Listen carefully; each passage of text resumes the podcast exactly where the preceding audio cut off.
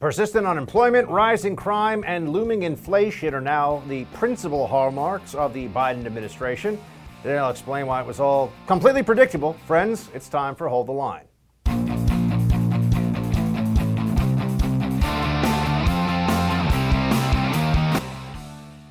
Welcome to Hold the Line. I'm Buck Sexton. Does anybody think that this is not the way it was going to shake out with the Biden administration? Where are we now? In month four, and already we're seeing things that harken back to, oh, I don't know, Jimmy Carter. You've got gas lines because of a cyber hack of a pipeline. Turns out that cybersecurity and pipelines really important. A lot of talk about climate change out there from Biden, but not nearly the kind of focus you'd like to see on making sure that we have energy independence and security. You also have Biden having to explain away the jobs report because turns out if you tell people they're going to make more money staying home than going to work, they tend to stay home. Yeah, not a surprise. Here's Biden on that issue of the jobs. Play it. I know there's been a lot of discussion since Friday, since Friday's report, that people are being paid to stay home rather than go to work. Well, we don't see much evidence of that. That is a major factor. We, we don't see that, that, look, it's easy to say the, the line has been because of the generous unemployment benefits that it's a major factor in labor shortages. Americans want to work. Americans want to work. It's not, a, not an answer. You know, it's easy to say, yeah, because it's obvious. Because there are people who don't want to go in and have to deal with the nonsense of actually being an employee when they can just stay home and get a check for more money. And I don't blame them. But this is the problem with the Democrat approach of just funneling cash to people and pretending that that's an answer to pretty much everything. Uh, Jen Psaki, the White House press secretary, also had some challenges with this one because it's very straightforward. People make more money to not work. People didn't come out and get jobs in the numbers that had been anticipated. A million was what they were predicting last month. It was a couple of hundred thousand. That's an enormous miss at a time when the economy's reopening. So what's the what's the deal here? What's the situation? Psaki Bomb drops another one. Here she is. Bank of America economists who are cited in a Bloomberg story say anybody making less than $32,000 a year is better off financially just taking the unemployment benefit. So is the White House creating an incentive just to stay home.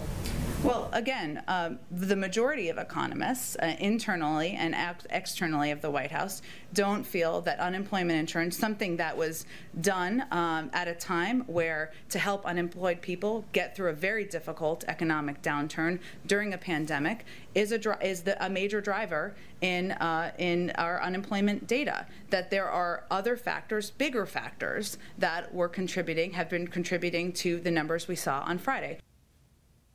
Okay. But other other factors like like what? What why is it that the economists who look at this issue we're all expecting that there should be a lot more jobs, but then suddenly after there's this multi-trillion dollar package that the Democrats passed and that Biden is touting as saving uh, you know American jobs, the rescue plan, all this other stuff, why is it that none of them were able to foresee that these other factors would have such a downward drag on hiring and on employment. Gee, I don't know. Maybe we could ask Psaki uh, what those would be. She wouldn't have an answer for you. So you've got, let, us just go down the list here. Uh, you have gas lines. You have a shaky economy that looks like it could really start stalling out what should be a boom. Remember, they're going to always say, oh, but it's not, we're not in a recession now. We're, we should be in one of the greatest economic kabooms in recent memory because of the reopen, because we're getting past COVID. We're already basically through the pandemic. We have been for a while. So why aren't they actually just getting out of the way? Because they'd rather mess things up. Oh, you've got the concern about inflation. You've got gas lines. You've got all kinds of problems. Inflation showing itself here in food prices. That's one place where you can already see something's up. Here you go. Get ready for higher grocery bills for the rest of the year. Grocery prices are soaring. Here's why.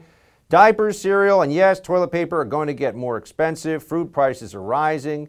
Use these six expert tips to slash your grocery bill. My friends, we can all see what's going on here. When you spend trillions of dollars and you slosh all this cash out there because that's the Democrat answer to everything more spending, more stress on the currency, there is an effect. Democrats can argue with us all day long, but there are some things, cause and effect, math, that they can't just wish away and they can't, I mean, they can ignore, but they can't change.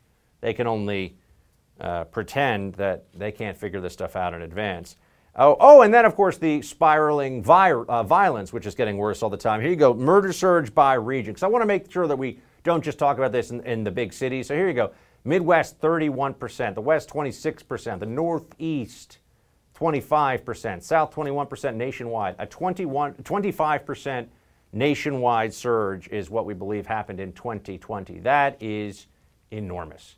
At a time when we should be celebrating how much violence has been dropping, right? We should be saying, hold on, we've been through a pandemic, far fewer people are outside in the streets interacting with each other. So you'd think there would be less homicide. Instead, what we have is way more homicide. This is utterly predictable, unfortunately, because of defund the police. So you have rising crime, uh, inflation fears, uh, economy stalling out. It's not in a recession right now, but stalling out. What should be a big boom is just a little one. And uh, gas lines because of the cyber hack, but still, it's happening on Biden's watch. People are starting to say it feels a bit more like this is Jimmy Carter 2.0 instead of Obama 3.0, right? We've all been thinking this is the third Obama term, and ideologically, that's certainly the case. But I think we have to continue to look at this and understand that it's not as uh, it's not Obama who's able to get these things done. It's Joe Biden who is just incompetent, right? Who I mean, Obama, say what you will, is socialist and everything else.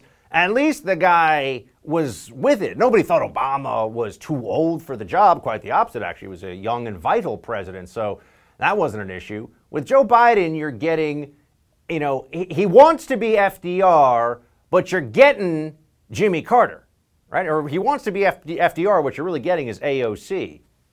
Not a lot of intellectual heft behind the leftism and a lot of dysfunction and bad things happening here across the board. So we will address more of this coming up here uh, and the rest of the show. You know, tensions continue to mount in Israel as days of rocket attacks and airstrikes between Palestinians and Israelis lead to dozens of deaths. After the break, we'll speak to the editor of the Algemeiner, David Efune, about the latest from the growing conflict. Stay with us. I've been telling you for a while now about online thieves who can easily steal your home's title. But you don't have to take my word for it. Take it from this thief who stole over 150 homes and was sentenced to 25 years in prison. This is why you need Home Title Lock. Nobody thinks that I can take their house and borrow against the house. No, no, I have title insurance for that. No, it's, it's in my name, or he would have to get some special document. They would call me. You know, nobody's calling you. After I've stolen the title, borrowed against it, or sold the property, or done whatever I've done with it, it's 60 to 90 days even figure out that, that they're the victim of this crime. You know, by that point, you start getting foreclosure notices and you realize you've got four mortgages on your house. Not only that, you don't even own your home anymore. It's not even in your name. Heard enough? Don't let this crime happen to you. Go to HometitleLock.com and register your address to see if you're already a victim and enter radio as the code for 30 free days of protection. That's code radio at HometitleLock.com. Again, HometitleLock.com. Across America, BP supports more than 275,000 jobs to keep energy flowing Jobs like building grid scale solar energy in Ohio and producing gas with fewer operational emissions in Texas. It's and, not or. See what doing both means for energy nationwide at bp.com slash investing in America.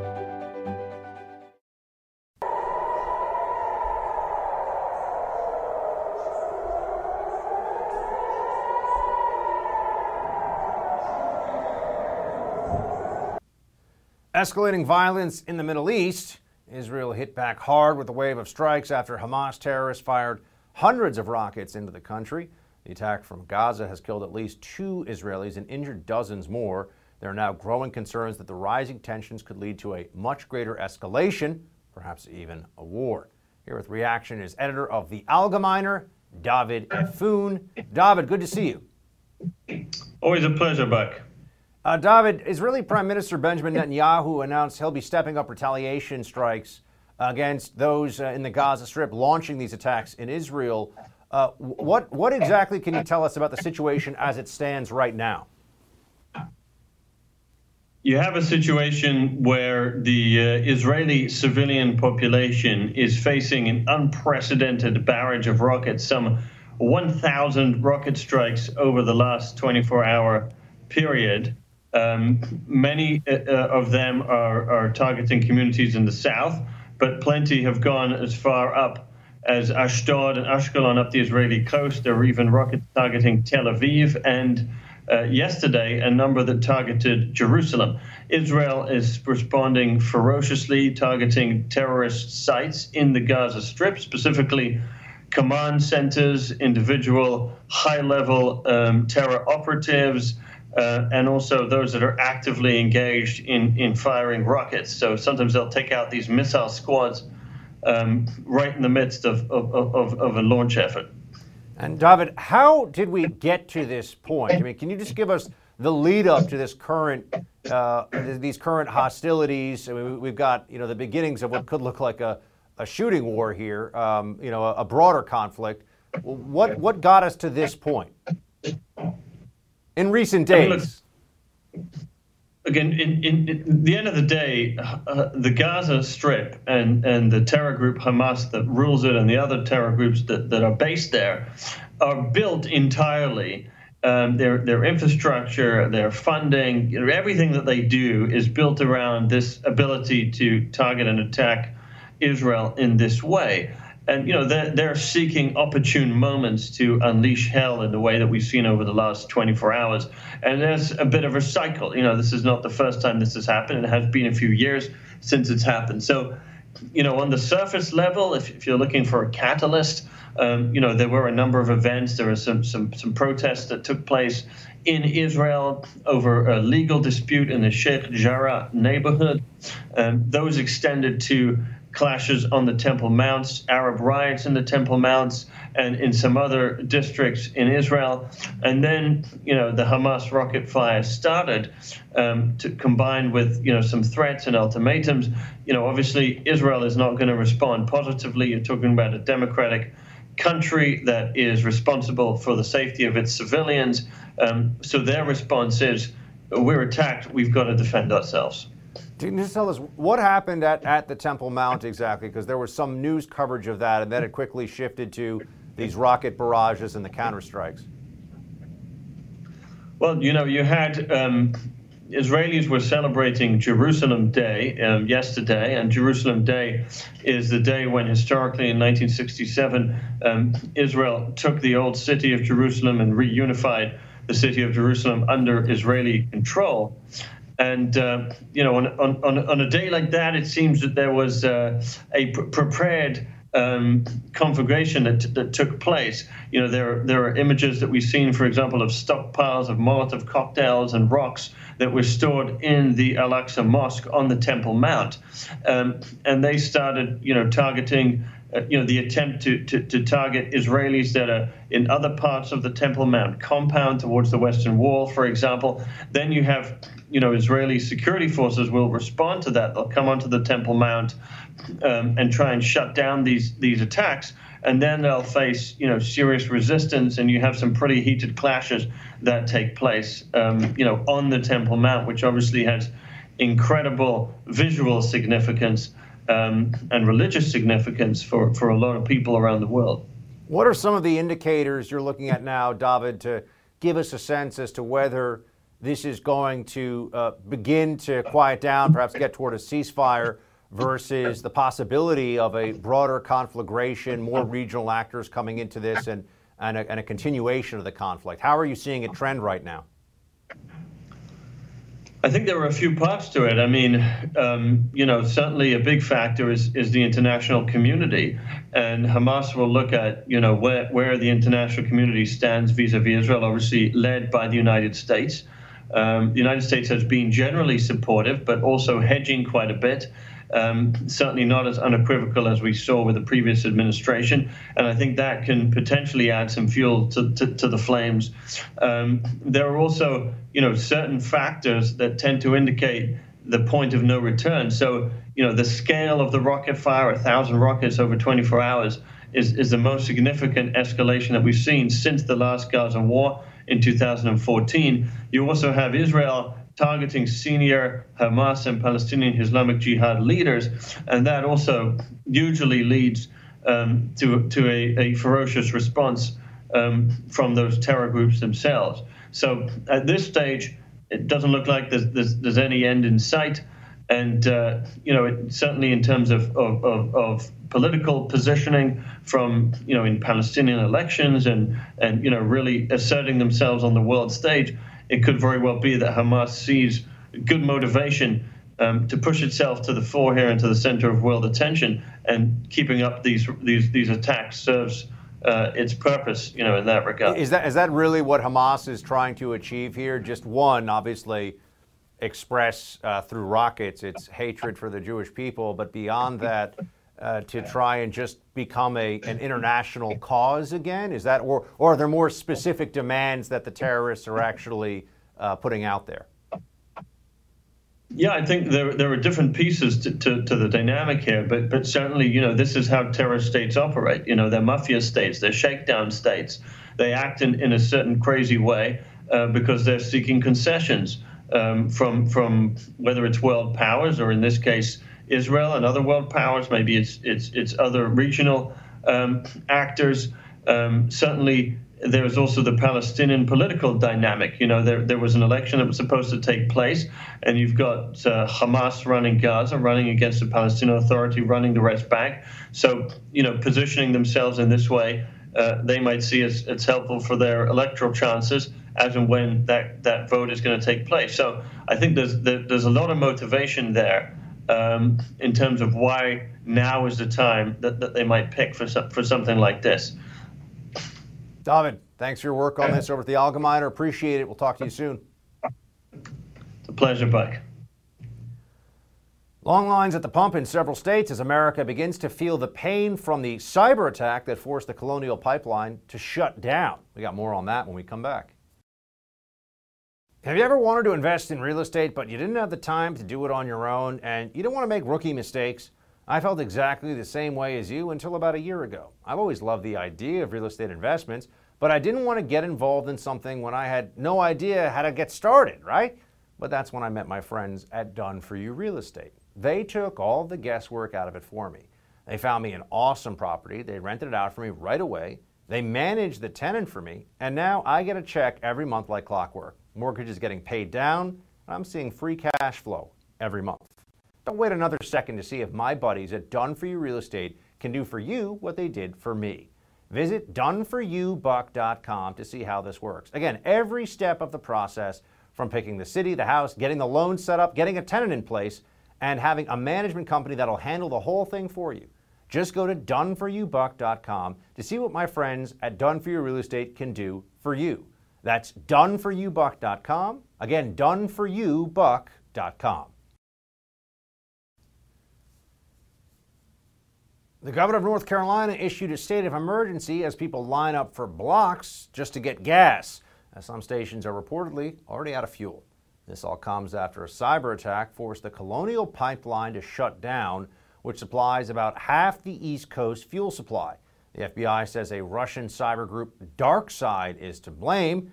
Dr. Scott Jasper, who is an expert on all things cyber, joins me now to discuss. He's a lecturer in the National Security Affairs Department at the Naval Postgraduate School and author of Russian Cyber Operations. Perfect man to talk to about this.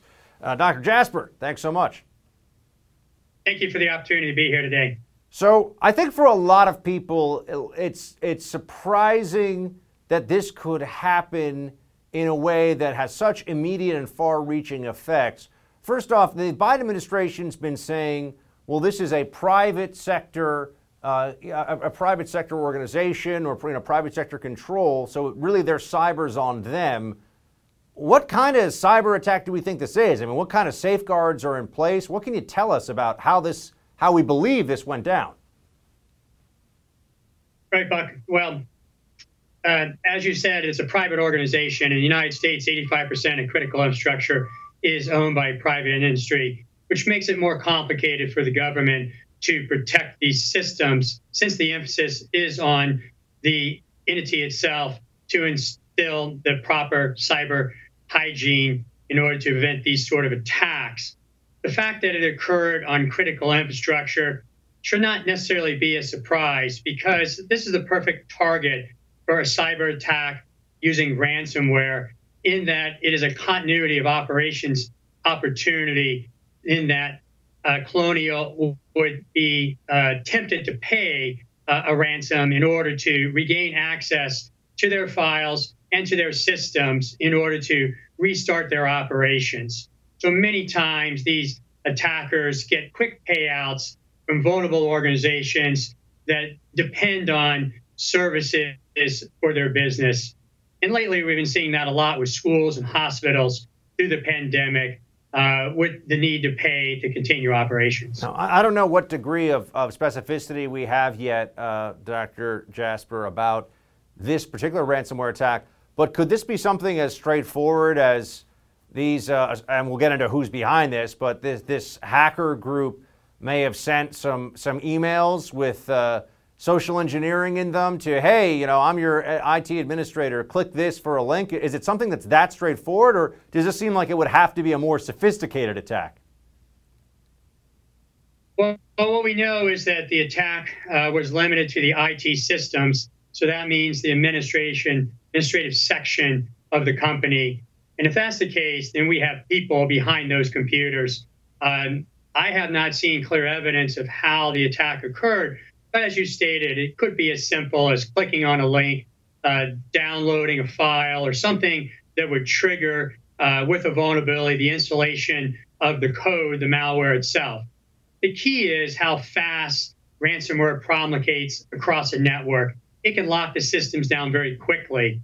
And their ability to stop the spread of the attack, especially if there is any way it could get to the operational technologies, is very commendable. And that would have been the real challenge. At least now, if they clean up the IT sector, we should be able to see these pipelines get back on biz online. What kind of precautions, uh, what kind of, you mentioned cyber hygiene for a company, as you pointed out, a lot of critical infrastructure is in private hands. So at some level, this is, this is up to individual companies with the government, I'm sure, trying to help in different ways.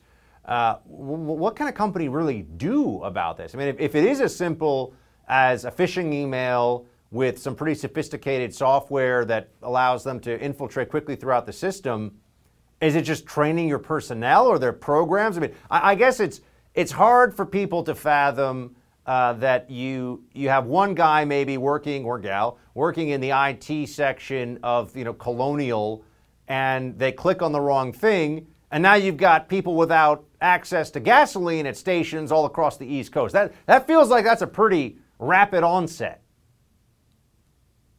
Right. So we have the prevention aspect, as you're alluding to, Buck, where you train uh, the personnel to recognize a uh, what could it be a malicious email and to not uh, inadvertently activate uh, access to malware you also have prevention such as patching of systems so that vulnerabilities are not exploited. Um, but in many cases, what we find is that sophisticated actors, and this group is supposedly a collective of veteran ransomware criminals, so they know the tricks. And if they penetrate, then it's a matter of stopping the attack once it hits the network and quickly before it rapidly spreads. Uh, in some cases, ransomware can take down an entire network in less than a minute if it has the right uh, tools, processes in place. So we need uh, sophisticated defenses in order to counter that. Uh, cloud centric defenses that leverage data correlation technologies we can use for detection, uh, investigation, and response that act very quickly in order to defeat this type of threat. What, what are the chances that we're going to have? A pretty definitive sense of who did this and whether, if it is in fact uh, emanating from Russian soil, there was some uh, government complicity of one kind or another in this? Right. So uh, the Biden administration uh, just released that there's no evidence the Russian government is involved. However, it appears the actor could be in Russia. They have refrained from attacking former Soviet countries. Uh, whether the government is involved, well, we know they have interest, the Russian government, in our critical infrastructure. In 2018, their group, Dragonfly, associated with the FSB, uh, penetrated into critical infrastructure by pivoting through vendors into isolated systems and got to the point of flipping switches, uh, which could have taken off power. We do know there's connections of the Russian government with criminal organizations. Uh, for instance, uh, recent sanctions have shown a connection between uh, the Evil Corps leader and the FSB, the same group that hacked the infrastructure. And we know that we're concerned that the government could use uh, criminal organizations back in the election. We were concerned that the TrickBot group that distributes ransomware would be used by the Russian government in order to distribute ransomware against election officials and systems. And to the extent our cyber command even took down their infrastructure at one point. So, although there's no evidence, there's concern of Russian activity in this area and potential links to these sort of actors. What kind of reprisals can the U.S. government or, or any state actor that's a target of these of these sorts of attacks engage in? What's considered a, a proportionate response to at least deter this kind of activity in the future?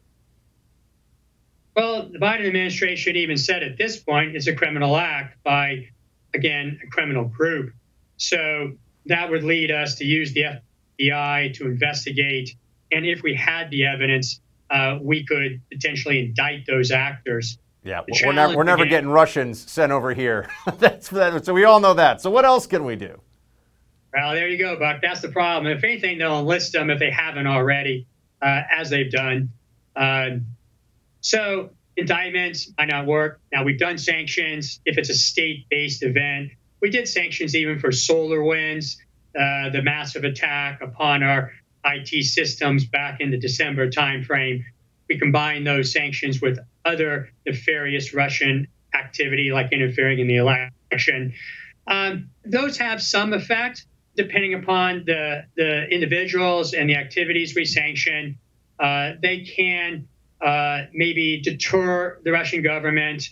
Uh, but it's a very difficult situation to get Russia to step up and and control this space especially yeah. if they see it to their benefit. I can imagine. Dr. Jasper, appreciate you joining us today, sharing your expertise. Good to see you. Buck, thanks for the invitation and pleasure to be on your show. Appreciate it. A triple shooting in New York City's Times Square over the weekend continues to shine a spotlight on New York's surging crime rate. The city councilman from NYC, Joe Borelli, joins us next to discuss New York's response to the violence.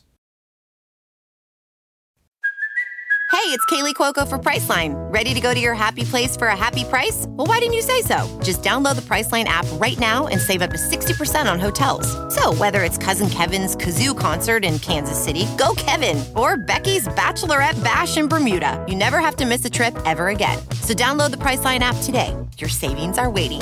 Go to your happy place for a happy price. Go to your happy price, Priceline. As a professional welder, Shayna Ford uses Forge FX to practice over and over, which helps her improve her skills. The more muscle memory that you have, the smoother your weld is. Learn more at meta.com slash metaverse impact.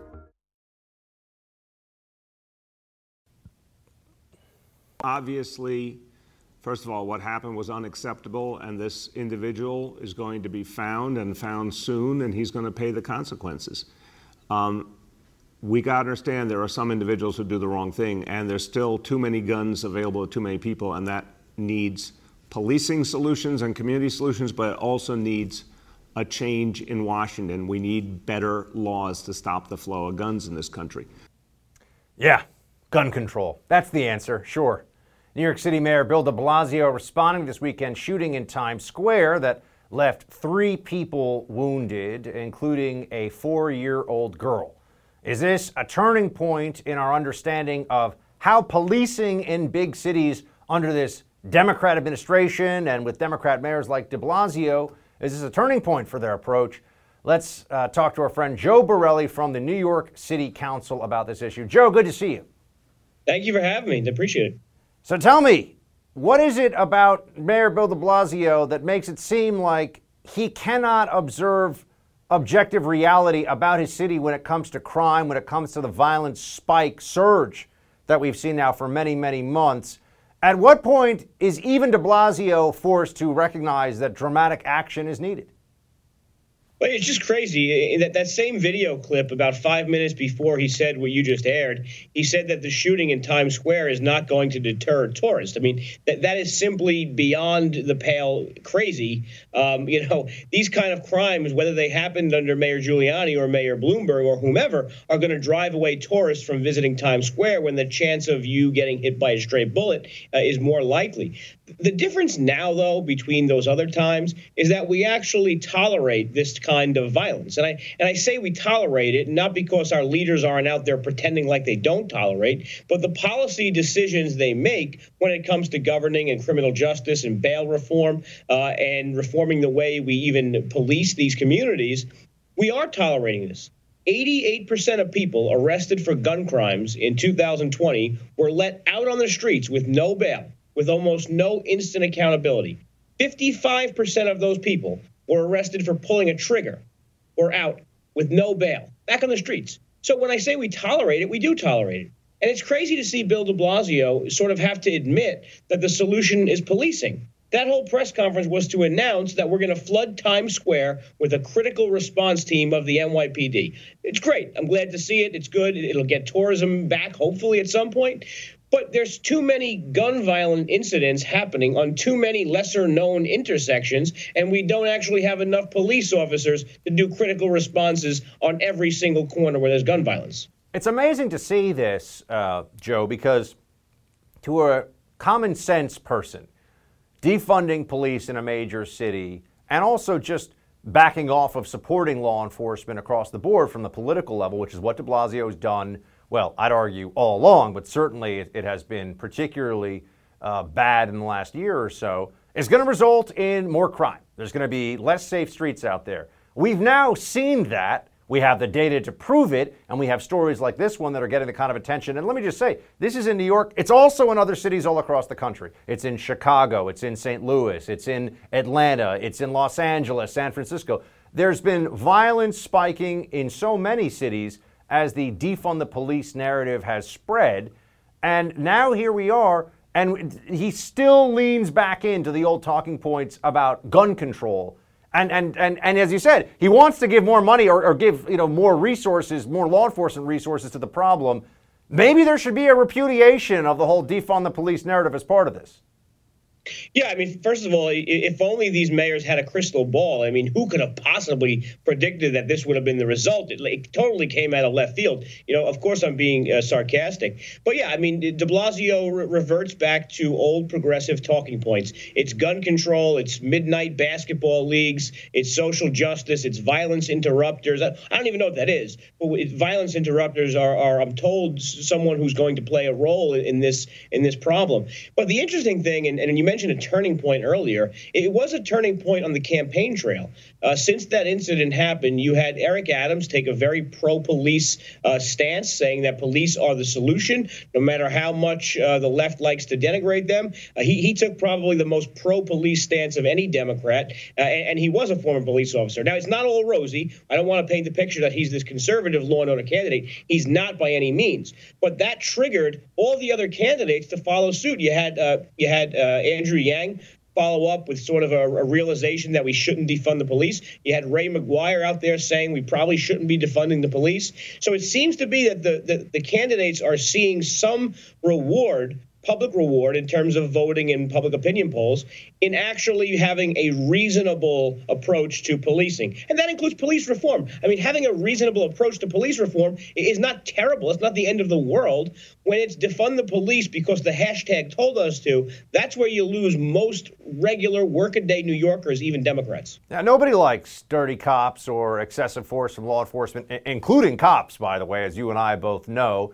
makes their jobs harder, undermines their relationship with the public, and, and the kind of work that 99%, 99.9% of cops are doing day in and day out. But I, I do want to know, uh, Joe, now that we've seen the what the numbers look like and how things are going, are, are folks on the city council where you work with some, you know, I use New York as a little bit of a canary in the coal mine on this issue, or perhaps a, as a as just a, a, litmus test for what I would expect in other big Democrat-controlled cities. I mean, you're a Republican on the New York City Council, are, are, you know across the country. Are are you seeing some of your city council colleagues say, you know what, cops are actually a good idea, and uh, violence is bad for my constituents, and we need to do something about this? Well, there are some that are just irredeemable. They, they believe police are responsible for the violence itself, uh, and we're never going to gain them back. The, the ones we're working on, and I think the ones that, that will eventually come around, I think things have gotten bad enough where they will, are the people that, you know, sort of uh, tote the, uh, tout the line when they go out in public, but sort of behind the scenes, they're willing to admit that the police are definitely not causing the problems, and in fact, most of their constituents want the police.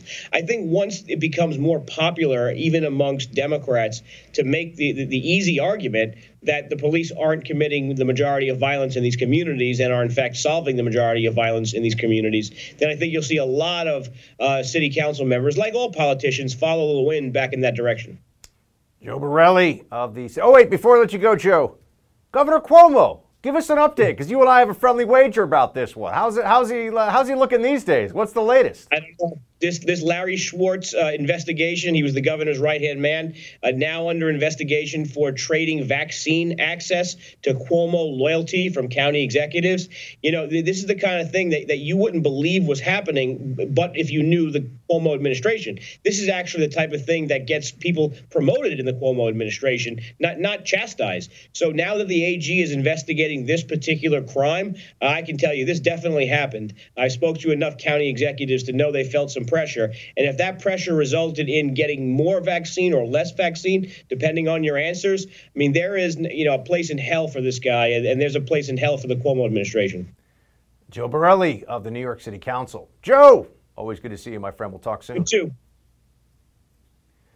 CNN's Don Lemon is actually making some sense. Yes, it's true. When it comes to vaccinated Americans returning to normal life. Shocking. We'll get into that and more coming up next in Quick Hits. We're living in very uncertain times, and being prepared for the unknown is more important than ever. I'm sure you've noticed the world we live in today is anything but predictable. The government is passing massive spending bills, the Federal Reserve is printing trillions of dollars of fiat currency, and many experts are predicting inflation could run rampant in the coming months. That could spell disaster for the dollars in your bank account. We could all benefit from something a little more reliable right about now. Well, what could be more reliable than real gold and silver? I'm talking about real gold and silver you can actually hold right in your hands. Call the Oxford Gold Group right now and learn how easy it is to get real gold and silver sent securely directly to your home, or how you can have real gold and silver placed in your IRA or 401k. Just call the Oxford Gold Group at 833 600 Gold and ask for your free guide on owning gold and silver. Again, call the Oxford Gold Group right now at 833 600 Gold. The Oxford Gold Group is the only gold company I trust. Call them right now at 833 600 Gold. One more time, that's 833 600 G O L D. Ophthalmologist Dr. Strauss has seen firsthand how the metaverse is helping surgeons practice the procedures to treat cataracts. Cataracts are the primary cause of avoidable blindness. He works with a virtual reality training platform developed by Fundamental VR and Orbis International to help surgeons develop the muscle memory they need. The result? More confident, capable surgeons. And even more importantly, patients who can see. Explore more stories like Dr. Strauss's at meta.com slash metaverse impact. Credit where it's due to CNN's Don Lemon. I know. And big surprise, Rashida Tlaib trashes Israel. Those stories in Quick Hits and others. Let's get to it right away. Look, I, I always say, whether it's here on my radio show, I give credit where it's due. Now, CNN has been a cesspool of anti Trumpism and Democrat propaganda and COVID hysteria for a long time.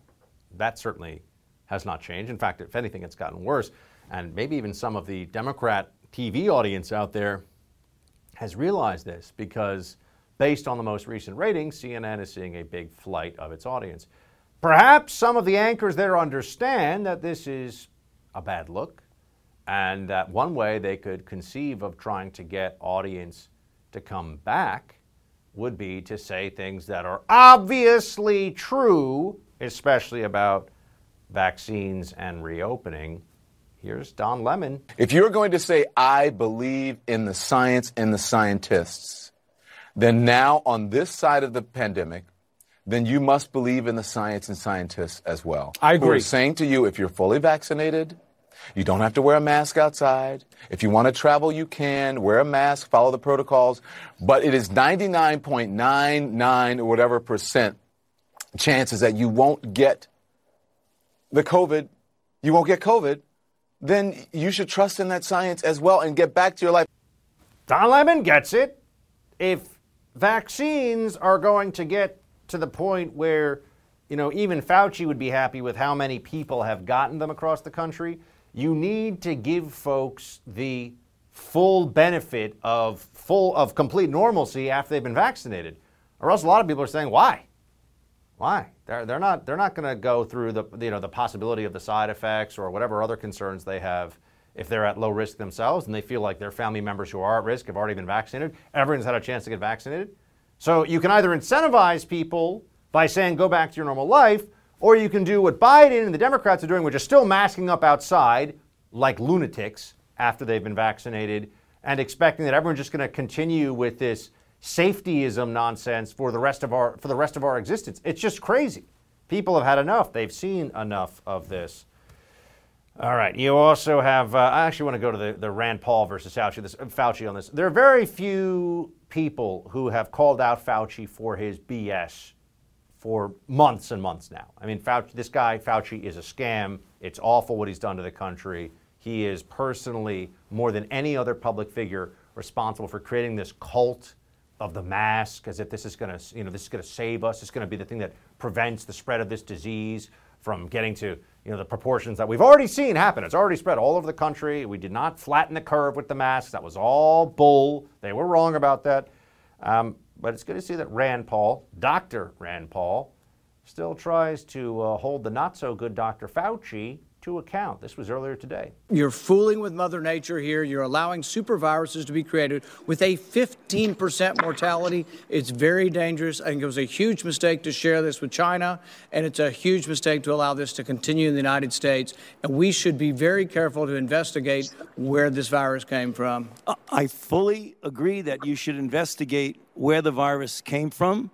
But again, we have not funded gain of function research on this virus in the Wuhan Institute of Virology. No matter how parsing many times words. You're parsing you say words. it, There it was didn't happen. research. There was research done with Dr. Shi and Dr. Baric. They have collaborated on gain of function research where they enhanced the SARS virus to infect human airway cells, and they did it by merging a new spike protein on it. That is gain of function. That was joint research between the Wuhan Institute and Dr. Baric. You can't deny it. You notice how, how Fauci really doesn't like when anybody questions him?